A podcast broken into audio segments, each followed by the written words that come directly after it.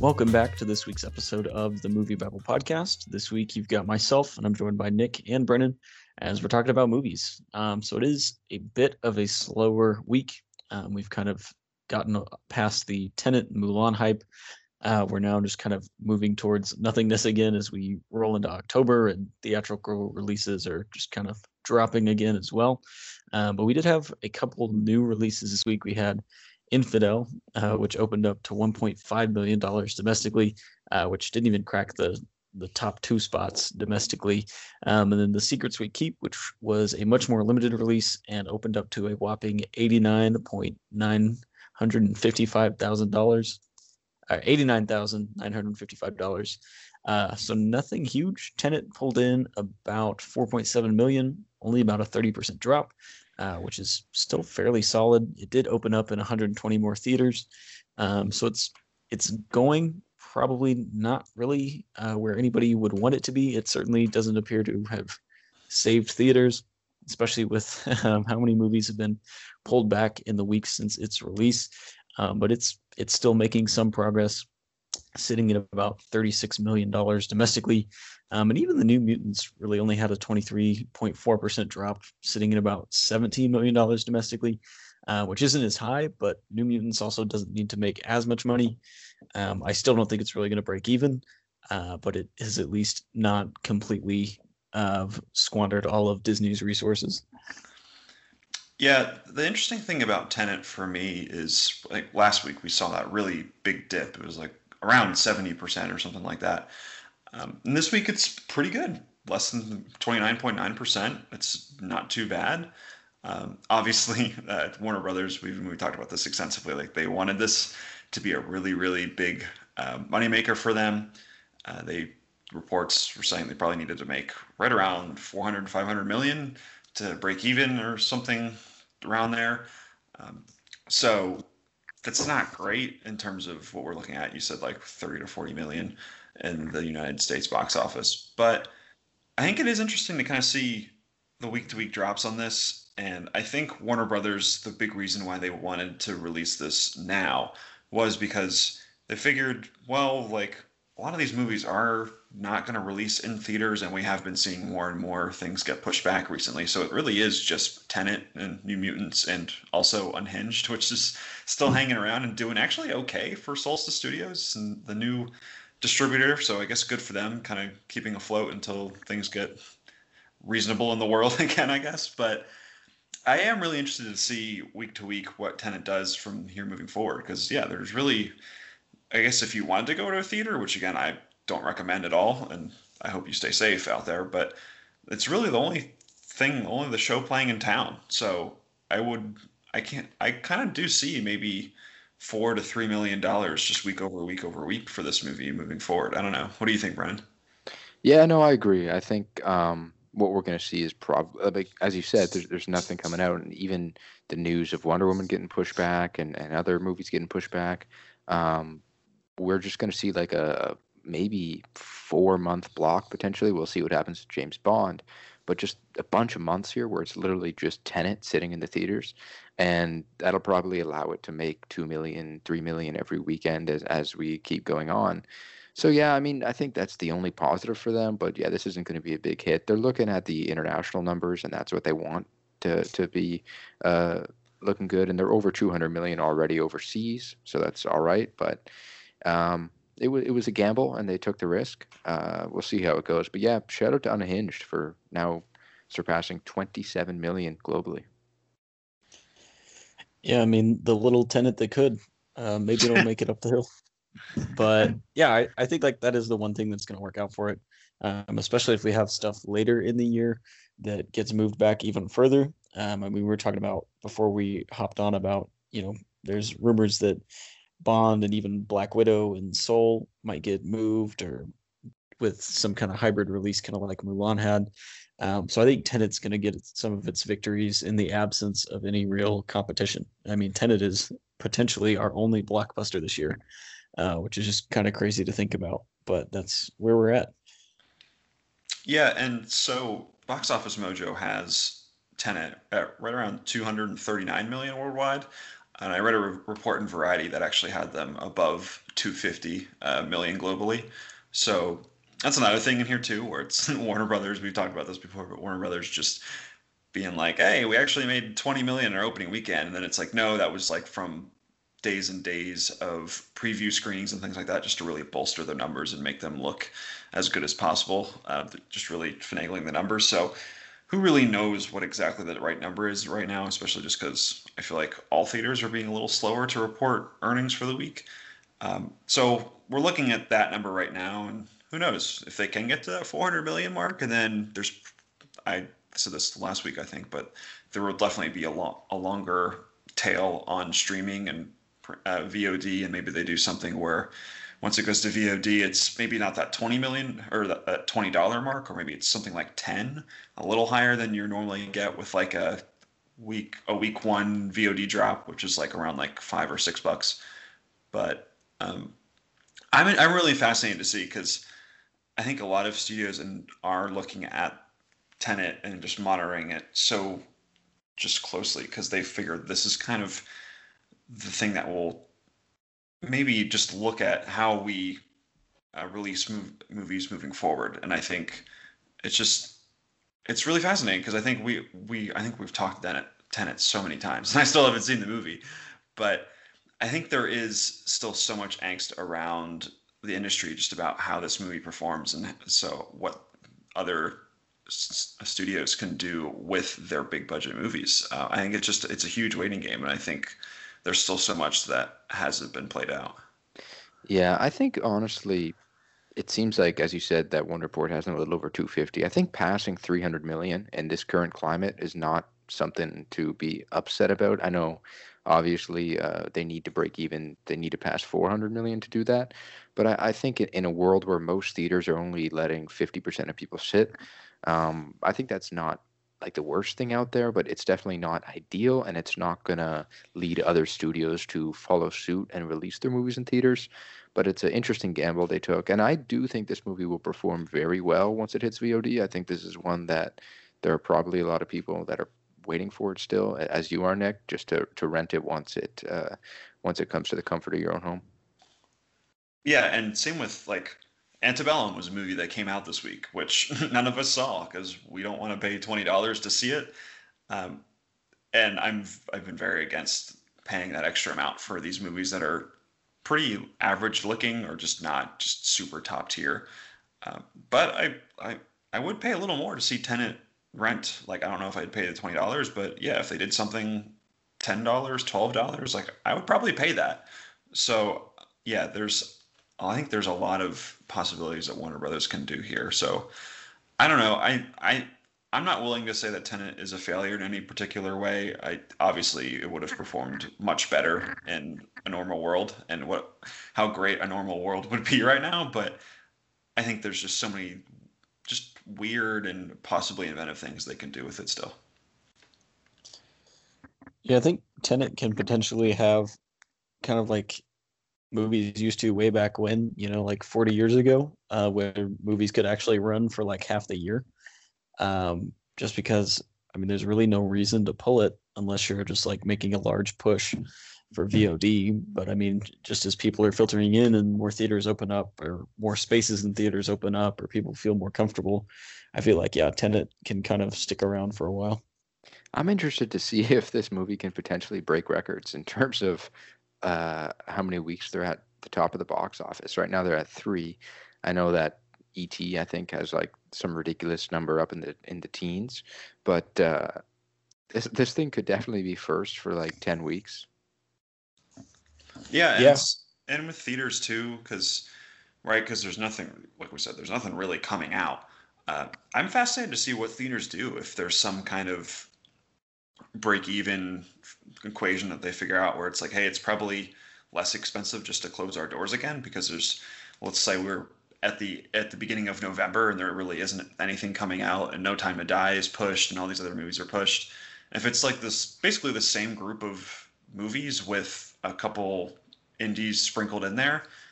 I wonder if theaters get to the point too where it's just like, hey, we, it just, we're we're really hemorrhaging money in terms of just keeping our doors open and like air conditioning and paying our employees and things like that. I wonder if there's a there's a time that theaters are looking at where like, hey, we need to close our doors again because it just makes more sense for our business. I don't know. It's just it is so so weird. I think like we come we come to this every week and it's like, eh, I don't really know. we'll see. And I, yeah, I think it's it's so uh, touch and go for I think everyone involved in this. Yeah, I, I think everything's just kind of up in the air. And like the other issue is that the theaters were really struggling because there was no real bailout for that industry in particular earlier in the year.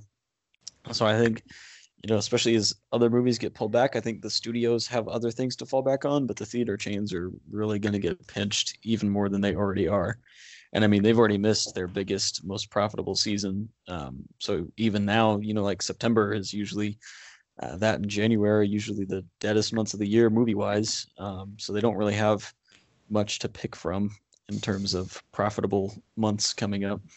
So yeah, theaters might die, um, but Netflix um, is surviving the protests so far, um, and has quite the spread of top ten movies this week. Um, so I'm just going to run through them real quick. So in the number one spot, we had The Take uh, followed by The Smurfs 2 at number two, The Devil All the Time uh, releasing at number three, uh, The Social Dilemma in its second week at number four, Pets United at number five, The Paramedic at number six, The Babysitter Killer Queen at number seven, The Secret Life of Pets 2, number eight, How to Train Your Dragon 2, number nine, and The Smurfs 10. Um, there's a lot of kids' movies on the top 10 this week. Um, Secret Life of Pets is out there repping Illumination, two Smurfs movies, kind of surprises me. They must be new, uh, at least to Netflix. Um, but yeah, Cuties no longer in the top ten. Um, I wasn't sure if that would really last very long. Um, but yeah, it's it's a Netflix top ten. It's really not over exciting. Um, I do know we want to talk about the devil all the time a little bit though. Um, I haven't seen it, but I understand you guys both have, right? Yeah, I I really like this movie. Uh, this was one I was really looking forward to. I feel like weirdly, like I watched the trailer like so many times because it's just a really, really good trailer, and I yeah, I like this movie. It's it's one of those where I, I admire so much about it, but I can't quite say I fall I fell in love with it because uh, it has a few issues. I don't think the narration works particularly well, and this movie was adapted from a book of the same name, I believe. And actually, the author of the book, uh, Donald Ray Pollock, actually narrated the movie itself. And he it's kind of cool. He has a good voice. He sounds like a little like Sam Elliott, and it works. He has these good Southern draws that works for the backwoods story this uh, this uh, movie is telling. But um, I just it's one of those where you could cut the narration out of this movie totally, and the movie works just the same, if not better, because it's not spoon feeding you information. Um, that's like the that's like the biggest thing because like this cast is so so good. Where you it's just like Tom Holland, Robert Pattinson, Jason Clarke, Riley Keough, Sebastian Stan, Haley Bennett, and Mia Wasikowska, Liza Scanlen. Like there's just so many people in in this movie where like you can love you can let them make a few looks and you can totally understand what they're saying and you don't need narration to be like it was at this moment that Tom Holland was very, very sad and thought about his life. like that happens a few times. You're like, okay, movie, like I get it. Um, but I really, really like it. I think this movie is just it really rests on the shoulders of its great cast. Just a little, it's a little vignette story, and then it comes together in the end. I thought really nicely. Um, uh, but yeah, I really like this movie. What do you think, Brian? Yeah, Bill Skarsgård's too, good too. He's more uh, prominent yeah, right. here. Yeah, in the early parts of the movie, but he's solid in this as well.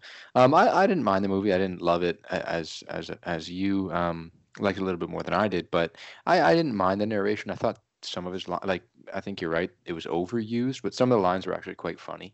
Uh, uh, but for the most part, I did enjoy this thing, and I think we do have to mention Robert Pattinson though, because I didn't watch the trailer. I actually really didn't know that this movie was coming out until about a week before it did, and I, I so I didn't know what to expect from him. And then I see him, and once his mouth opens, I'm like, oh my god, this is great.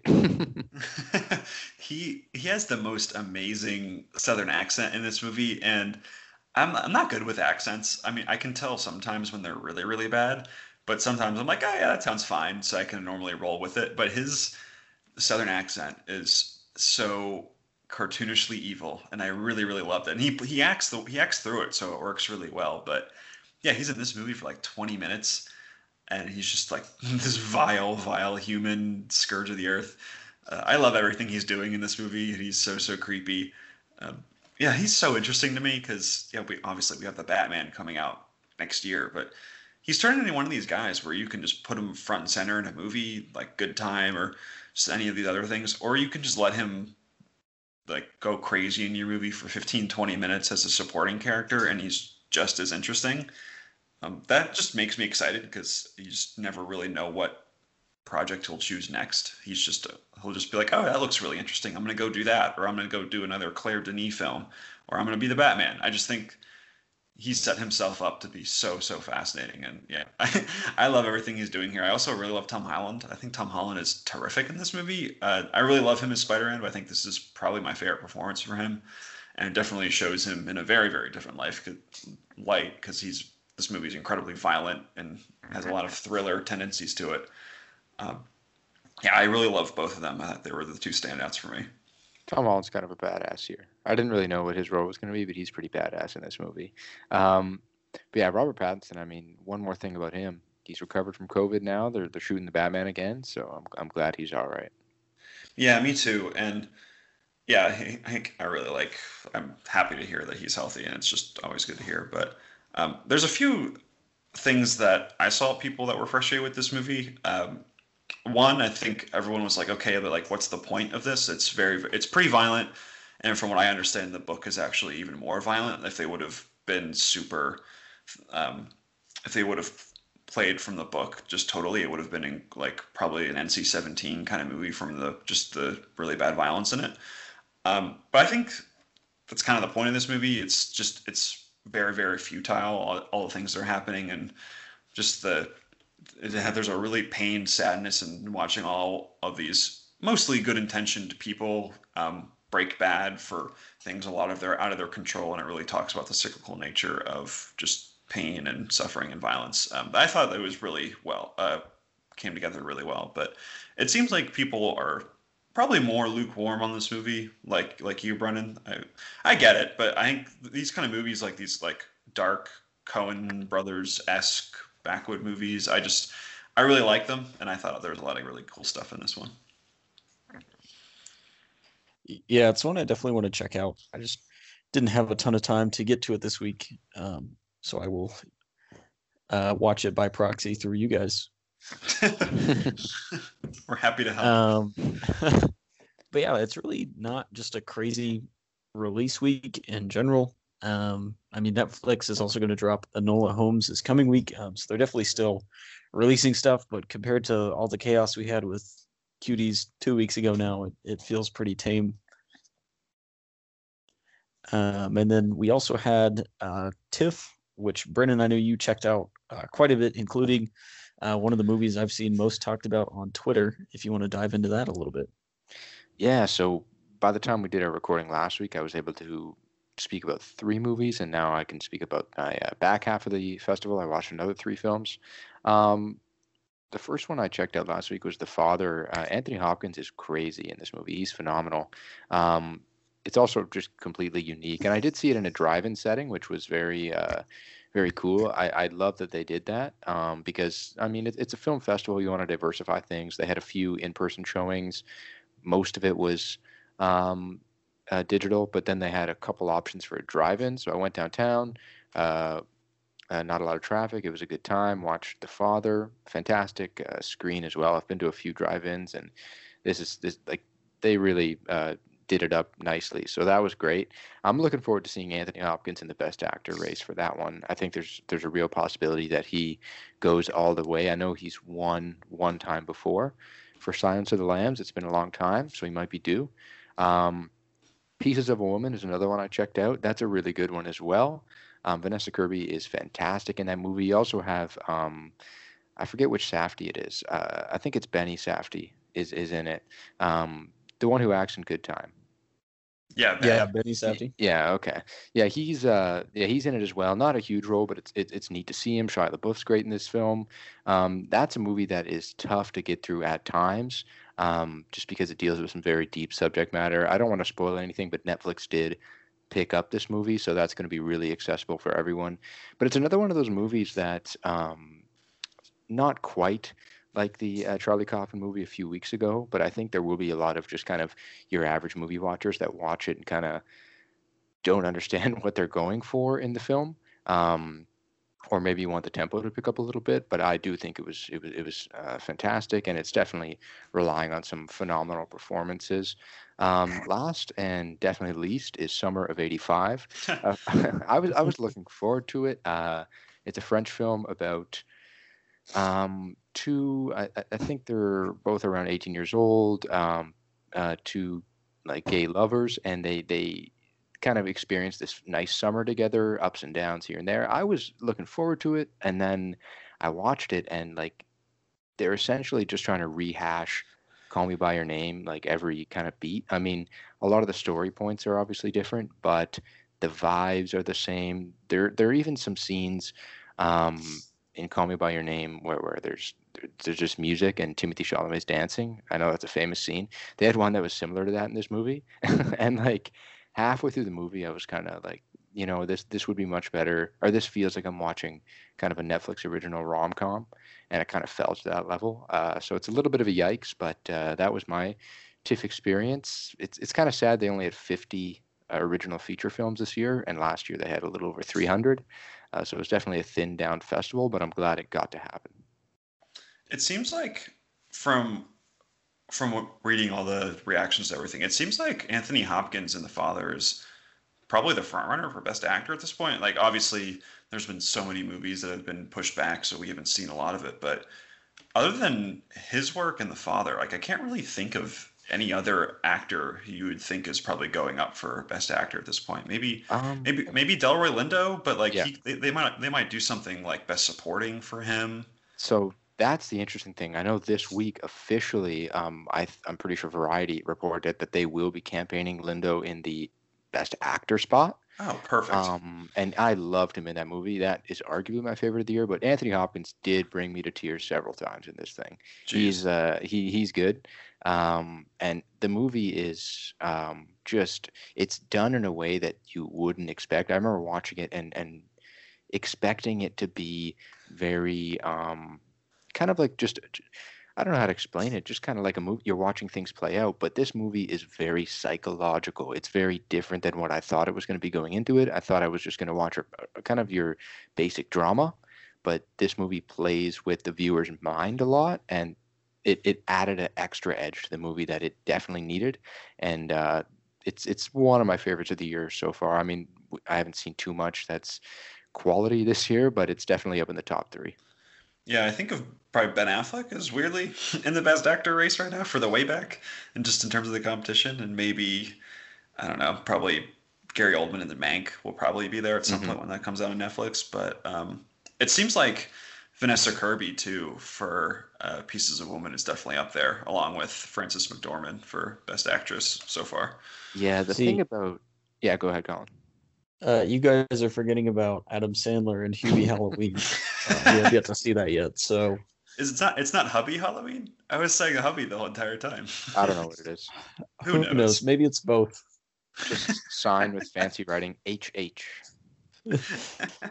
um, that's we are going to be running the uh, FYC campaign for that movie. You guys are ready for that? I am ready.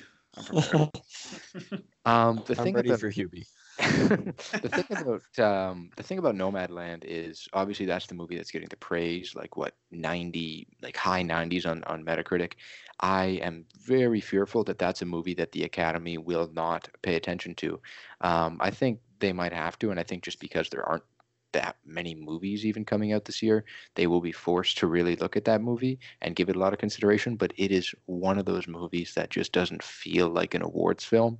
Um, uh, but but just the magnitude of how, how how much praise it's gotten, winning Venice and a lot, I do think that will help it. But if it didn't win Venice and like it, it was talked about at TIFF, but not to this extent, I feel like this would be a movie that is loved by film Twitter and no one else. Um, but I'm excited for you guys to get to watch it whenever it does come out. But uh, yeah, I really does I really do hope it uh, does well. Yeah, I can't wait. And it seems like Vanessa Kirby, it's just a really fraught and just tough to watch performance, but she's just really good in it. Um, weirdly, like, yeah, there's so much to fall in this, but it does seem like this is going to be like a really good Best Actress race because you have those two, and then probably Elisabeth Moss and Invisible Man. Just, mm-hmm. I'm sure there's more to come, but I know like the past few years, like I wasn't really excited about um, Judy uh, for what's her face Renee Renee Zellweger. Um, that was just like a very boring pick to me. But it seemed like there's gonna be some cool uh, people in, involved in this. Whenever, however, the Oscars seems to shake out. Yeah, it's definitely to be an interesting race. Um, just given how weird this year has been. um, uh, I'm personally excited to see uh, Da 5 Bloods get some get some hype and Delroy mm-hmm. Lindo get some momentum. I saw that article you were talking about as well. Um, but yeah, Hubie Halloween's taken it. I don't even need the hold of the Oscars. They've been complaining about the runtime. Five minutes. They just walk up, say the word Sandler. Oscars are open. I do love, however, that uh, that Ben Affleck's running third right now in the Best Actor race. I know that's going to change by the time uh, the Oscars come, but in my mind, I think I'd probably have him at number three right now, behind Lindo and Hopkins. Yeah, I love Ben Affleck in The Way Back. I'm one of those people that really, really like that movie. Probably too much, um, but I thought he was terrific in it. I, I, wouldn't like if he got a nomination. I'd be like, yeah, sure, why not? Yeah, yeah he's good. It's a good movie. Yeah, he did a really good job with that movie. Um, but I, I'm with you there on that one, Nick. I mean, part of it also is there just like hasn't been a lot that I've seen, so pretty much everything I've seen sticks out more. Uh, but yeah, I really enjoyed that. That was like the last thing I saw before everything shut down. It's got a special place in your heart. yeah, always remember Ben fondly. um, but yeah, that that is TIFF, and then of course we've also been watching uh, just random stuff in our own time. I know Nick uh, watched the highly anticipated Mulan this week. If you want to talk about that. Ah, yes, the most anticipated movie that no one's really ever talking about. I guess it took The Hunt's place as the as the movie that the most important movie of the year that everyone's talking about but hasn't seen or whatever. But um, yeah, luckily um, I had a little fancy screener for this movie, so I didn't have to pay the thirty bucks. And I I don't understand why anyone would pay 30 bucks for this movie. Um, so this is just another for me. I I feel like I've been pretty vocal. I just don't like any of the Disney live action movies, and part of it is on principle, where it's like I like this seems like pretty soulless like work and cash grabs and whatnot. But uh, I'm always willing to give these movies a chance because like hey, like they're cool source material. If you want to do something different with it, like I'm all for it. Uh, but yeah, I don't really see this movie justifying its own existence really in any way. Um, so they made it more of a more of like an like a an epic movie, a big war movie, uh, instead of there's no songs or anything like that. There's no Mushu, which I'm sure people were very disappointed about. Um, they tried to make it a little more grounded with like these like weird little flourishes of magic, and um, there's a really cool witch character, which I thought was the most interesting part of the movie, um, who plays the main uh, antagonist and all of this. But yeah, it's just this movie is just kind of dead on arrival for me. Like it just it lacks any sort of really good personality. Um, the lead actress who plays Mulan, her name's Yifei uh, Liu, who just came in under fire for Unright for kind of being like I support Hong, Hong Kong and not the protests, which is probably just an entire another conversation about this movie because they filmed it uh, near internment camps in China and and where there's reportedly genocide occurring, and then Disney thanked those regions in the credits. That's just a whole other can of worms that probably deserves its own podcast. But yeah, just for the movie itself, it's just it's just not very good. Like it's just kind of there, and there's an awesome cast, and I guess the one of the positives is they're they cast actual Chinese actors in it. So you have Donnie Yen in there, and Jet Li is in there as well, and and Tzi Ma from the farewell, um, who I just love every time he talks. I think he's a great actor. Uh, but yeah, it's just not really. There's just nothing really here. I don't really recommend anyone see this until it's on Disney Plus. Um, and like I guess in, in December is when they announced that it was going to drop because it's just 30 bucks such a high price point and there's just really nothing here. I don't hate it. Like I didn't I think I think I was I was angry when I watched the first the the, the live action Lion King. I was really mad leaving that theater because it was just so soulless. But this one, I don't I don't really hate. It's just you can't really say it does anything one thing particularly well, except it looks pretty good and they put a lot of money into it. But yeah, it's just sort of there. I wouldn't recommend this for most people. Yeah, I'm definitely not paying for it until it drops for free. Uh, so my my opinions on it can wait two more months. um, yeah, like there's not that much longer to wait. I mean, I think time will probably go by decently fast. Like thirty bucks is just pretty steep. Um, so I'm not really interested in in going out and renting Mulan for that, especially just because it, it didn't get the greatest uh, reception. Um, but yeah, I, I just want to second that Lion King uh, rhetoric you were saying. That movie made me mad as well it's just oh my god. I i'm waiting for the, the, the shoe to drop with disney because i feel like with all the success they've had with marvel and i guess star wars which kind of dwindled by the end but they've made so much money in, in off of the live action movies as well or even like aladdin which is another movie where i was like cool you just made the genie want to want to fuck someone. That was kind of like your take on the movie you know? Like there wasn't really anything else in there um, and that movie still made like a million dollars or a billion dollars. um, yeah, a million, geez. Uh, but I st- I'm still waiting for this to kind of just dwindle, like go away, because all these movies seem to make decent money, but no one really likes them, and it seems like Disney just can't really get a original property off the ground. I mean, they tried with Artemis Fowl early this year, and that was a, a hilarious movie that is just not very good, and probably one of the worst movies of the year.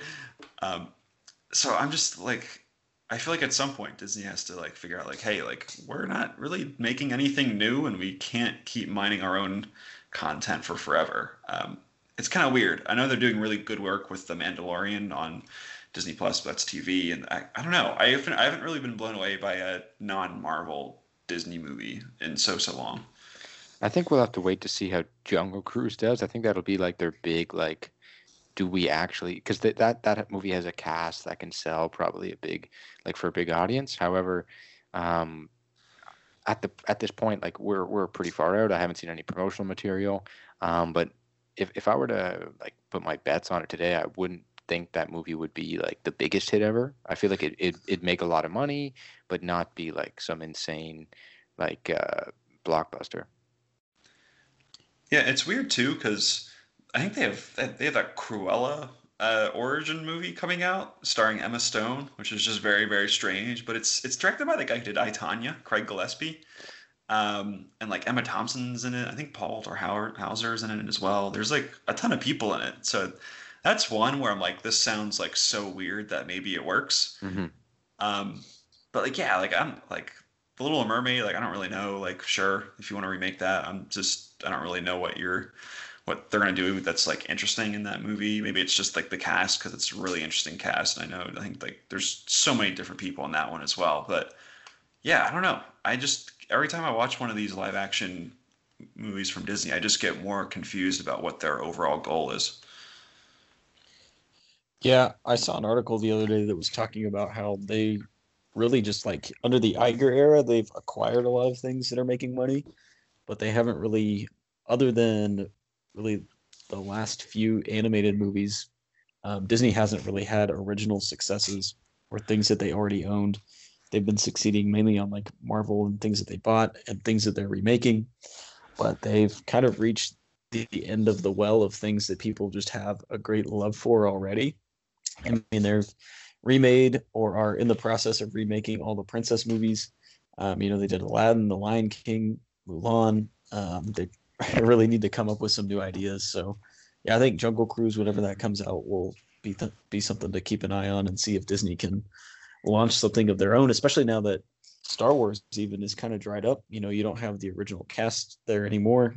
Um, so whatever Star Wars they do do next is going to have to be something new, uh, which I feel is just as risky given the uh, criticism they've gotten for the past few Star Wars movies. Yeah, and I guess I should say like I think their their animated their animated stuff has been really really good recently too. I feel like that like Pixar and then Dis- Disney Animation they kind of they're like all right just go do your thing and then release your movie.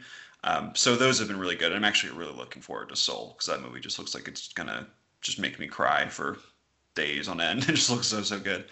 But yeah, like I think one of the, like the kind of like the open secrets too on their live action stuff has been like there's been really bad meddling and on basically all of them. Like A Wrinkle in Time, there was just not good stuff on that. Like the Nutcracker and the Four Realms. Remember that movie? like that one was like a that one was a nightmare. Uh, Artemis Fowl was also a nightmare too. Um, just it seems like Kenneth Branagh was like done with that movie before it came out. Um, so yeah, it's just I don't really know what their live action like process is. It seems like I know that they tried to like fix that a lot and there's a whole the whole Star Wars debate again, which it's just like I don't want to have that discussion again. But yeah, it's just it makes me more and more confused each with each movie. Yeah, I mean they're Disney, so I'm sure they'll figure it out. But yeah, right now they don't really have a lot of original stuff that's and I mean by original stuff that they didn't have to purchase another company to make um, that's working out for them. But it is Disney, so maybe they'll just make an eternal deal with uh, Kurt Russell again and start cranking out movies about computers wearing tennis shoes and whatnot. Sure, why not? um, and then yeah, Brennan's seen a lot of TIFF stuff lately. We talked about that, and then I've just been watching uh, ape movies. So I I just got the urge to watch uh, the Andy Serkis Planet of the Apes movies uh, about a week and a half ago. Uh, so I watched those. I watched War for the first time in about two years, and it still holds up as one of my top ten favorite movies ever. Uh, watched the original the other night, and I I really just appreciate that one a little bit more every time because I feel like people get really caught up in the big plot, like the big plot twist. You know, it's kind of up there with Darth Vader being Luke's dad is you know one of the biggest movie plot twists with uh, Charlton Heston just seeing the spoiler alert, man. The desert. I mean, come on, it's been 52 I'm, years. I, I haven't seen it yet. I haven't seen Empire yet. My bad. It's coming we're, to theaters. We're, we're canceling Collin after this episode. I, I plan to watch it tonight, dude. Really? um, yeah, but I feel like people just get really caught up in it. They kind of miss the whole point of the movie, which is just like Charlton Heston's character just constantly taking bites out of American imperialism and like just the crackpot uh, like pseudoscience religion that the apes have and like all these blurred lines between the ape state and the ape church, ape church and I think there's just a lot of good commentary there which I feel like probably comes mainly from Rod Serling uh, because he worked on the first draft of the script so I know like the Statue of Liberty shot was from his draft of it. Um, I know it was hacked quite a bit after uh, he left the project, but there's just a lot of commentary that feels like something you'd see from the Twilight Zone that's still really present in that movie. And uh, I think that's what all the sequels afterwards really lack. Because um, we were talking about this a little while earlier. Uh, Brennan felt a little bit differently, but I really only think there's like one solid sequel to the original Apes films. Uh, Brennan can refute that, but yeah, I feel like the first one is just works on such a different level, whereas the other four just kind of slowly, steadily devolve into just a lot of like camp with people running around in rubber ape masks and like the apes just suddenly become smart and the last one's like an ape civil war and just kind of gets a little crazy for me. But yeah the original still holds up even 52 years later. Yeah that first one's pretty good. Um great movie. I loved. I remember as a kid. I think my my dad got like the box set. He's like, oh, I remember watching this when I was younger. I'll show it to you. We go home and we watch the first one, and uh, with that ending, I'm like, yeah, we got to watch the next one right now. As a little kid, I mean, you love all five. Like that's just how kids work. But uh, yeah, I mean, I, I can agree with you. I think that obviously as they go on, they don't, they're not as good. But I will always defend the third one and the fourth one. Two and five can go, but three and four. See, I'm a little different because I, I really like how ambitious the second one is, even if it doesn't really pull everything off. But they're just like going for it. There's this whole um, like cult of a nuclear bomb, which is kind of the antagonist for the movie. And like it doesn't always work, but I really like what they're going for. Even if with the reduced budget of the time, it, it does not hold up well just with the environment. Um, but I, I admire what they were trying to do. Mm-hmm. I don't know about you guys, but the best piece of commentary in the Apes franchise has always been Abraham Lincoln from the end of Tim Burton's Planet of the Apes. uh, I love Marky Mark's first foray into acting. Um, um, I think Tim Burton famously said that he'd rather jump out of a building than make a sequel. yeah, honestly, I think I think that movie has like some solid things going for it. You know, the I think the makeup is just phenomenal. Oh, yeah. Like the way they really take it a step forward and blend um, everybody's faces into the ape faces. But yeah, that movie is just nonsense. I watched it one time and I was like, I, I never need to watch this again. That's a movie I watch. Like I, I try to watch the Serkis trilogy now every year because I just love all three so much, especially uh, War. Um, but and then the originals I watch every couple years. But that one's one that you know what I watch it every five years. You know. um, and, and but no, you're right. The makeup in that's good. And just a funny tidbit, I uh, got added I think a year and a half ago to some Planet of the Apes groups on Facebook just to see what they were posting just for fun.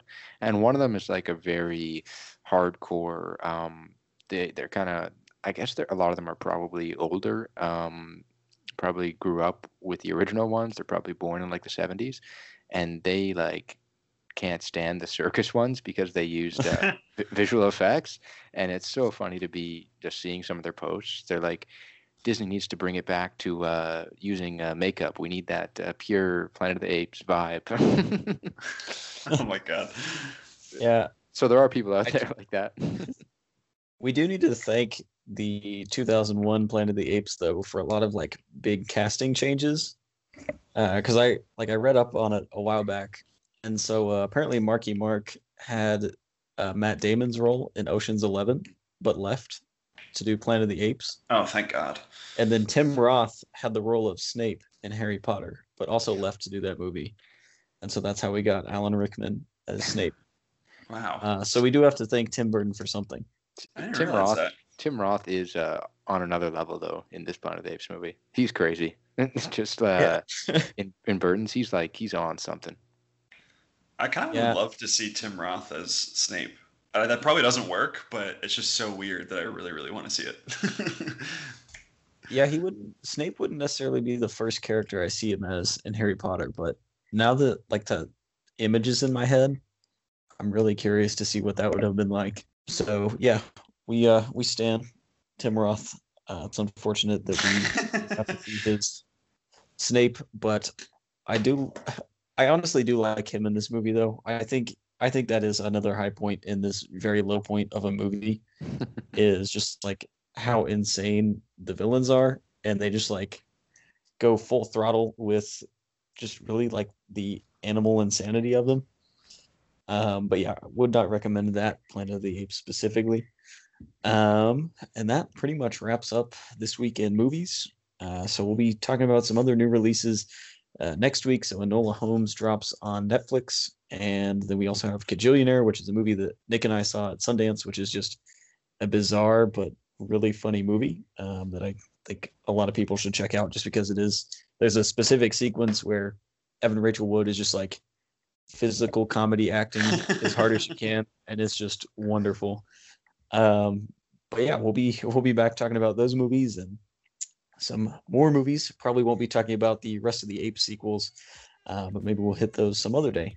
And remember, you can always check us out online at moviebabble.com.